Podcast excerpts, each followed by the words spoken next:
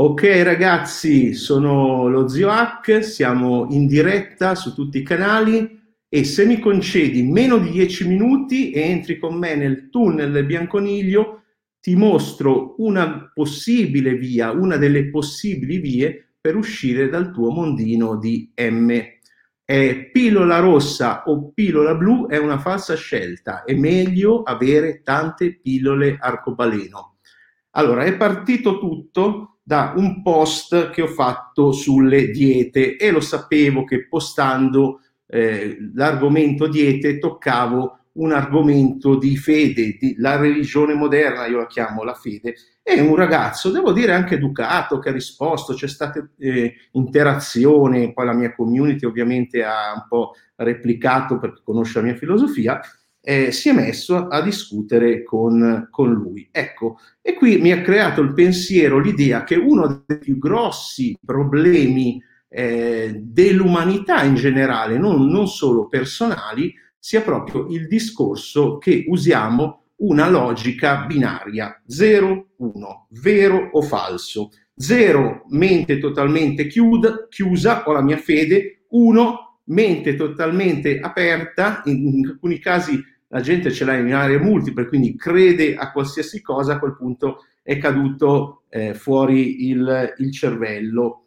E quindi è importante questo discorso per l'apprendimento, è importante per il discorso di pensiero critico, che non è un concetto nuovo, perché in sanscrito si chiama viveka, la discriminazione, il saper valutare un qualcosa, una fonte, è, una necessità umana e purtroppo la fede, come dico sempre, è legata a oggi, eh, una volta alla religione, oggi al marketing. E questo, attenzione, prima che qualcuno parte a un altro shitstorm, non è un discorso sulle religioni, è un discorso sul tipo di logica che usiamo nella nostra testa. Esiste una logica diversa, che poi io chiamerei la logica della scienza, perché la logica del forse, del maybe, la maybe logic, io l'ho sentita esporre tra i primi da Robert Anton Wilson, che se non sapete era uno dei tanti guru, uno che quello che ha influenzato di più lo stile poi comunicativo di Bander, perché c'è proprio Richard Bander, uno dei, cofond- dei tanti, devo dire, cofondatori noti e meno noti della programmazione neurolinguistica della PNL,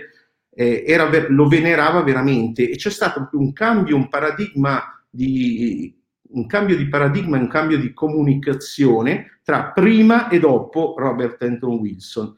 E lui li chiamava proprio questi. Allora, intanto spieghiamo un attimo. Questa è la logica del forse, non è nuova. In informatica è la logica fasi, è quella del, del famoso titolo Le 50 sfumature di grigio, che è diventato un successo. È la, è la logica del, del qubit che esce dai computer quantistici. Si parla di probabilità, non di certezze. Penso di essere stato molto chiaro e mi complimento con me stesso fin qua. Tra l'altro abbiamo ospite il nostro Gennaro Romagnoli che se vuoi Genna interrompimi e parla quanto vuoi, tanto comunque dureremo meno di 10 minuti.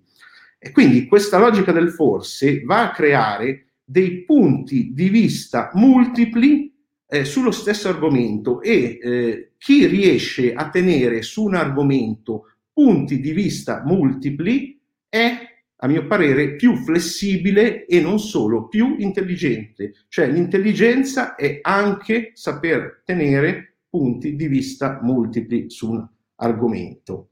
Quindi abbiamo parlato della logica binaria, abbiamo parlato della logica del forse, eh, sono, penso di essere stato abbastanza chiaro e penso anche di, di, aver concluso. Quindi, se hai capito tutto questo, prima di tutto, tutte le parole, tutti i termini, complimenti.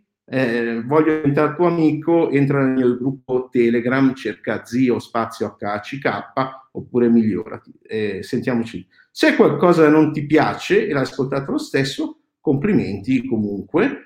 E se non hai capito una mazza e ti sto anche un po' sulle balle, eh, non ti preoccupare, non me la prendo. Eh, cerca la formazione adatta a te, quella che ti meriti, come dico sempre io, e, e, questo, e questo, è tutto. Se non c'è qualche nota, tenendo conto che siamo ancora live, eh, chiudo, chiudo la live.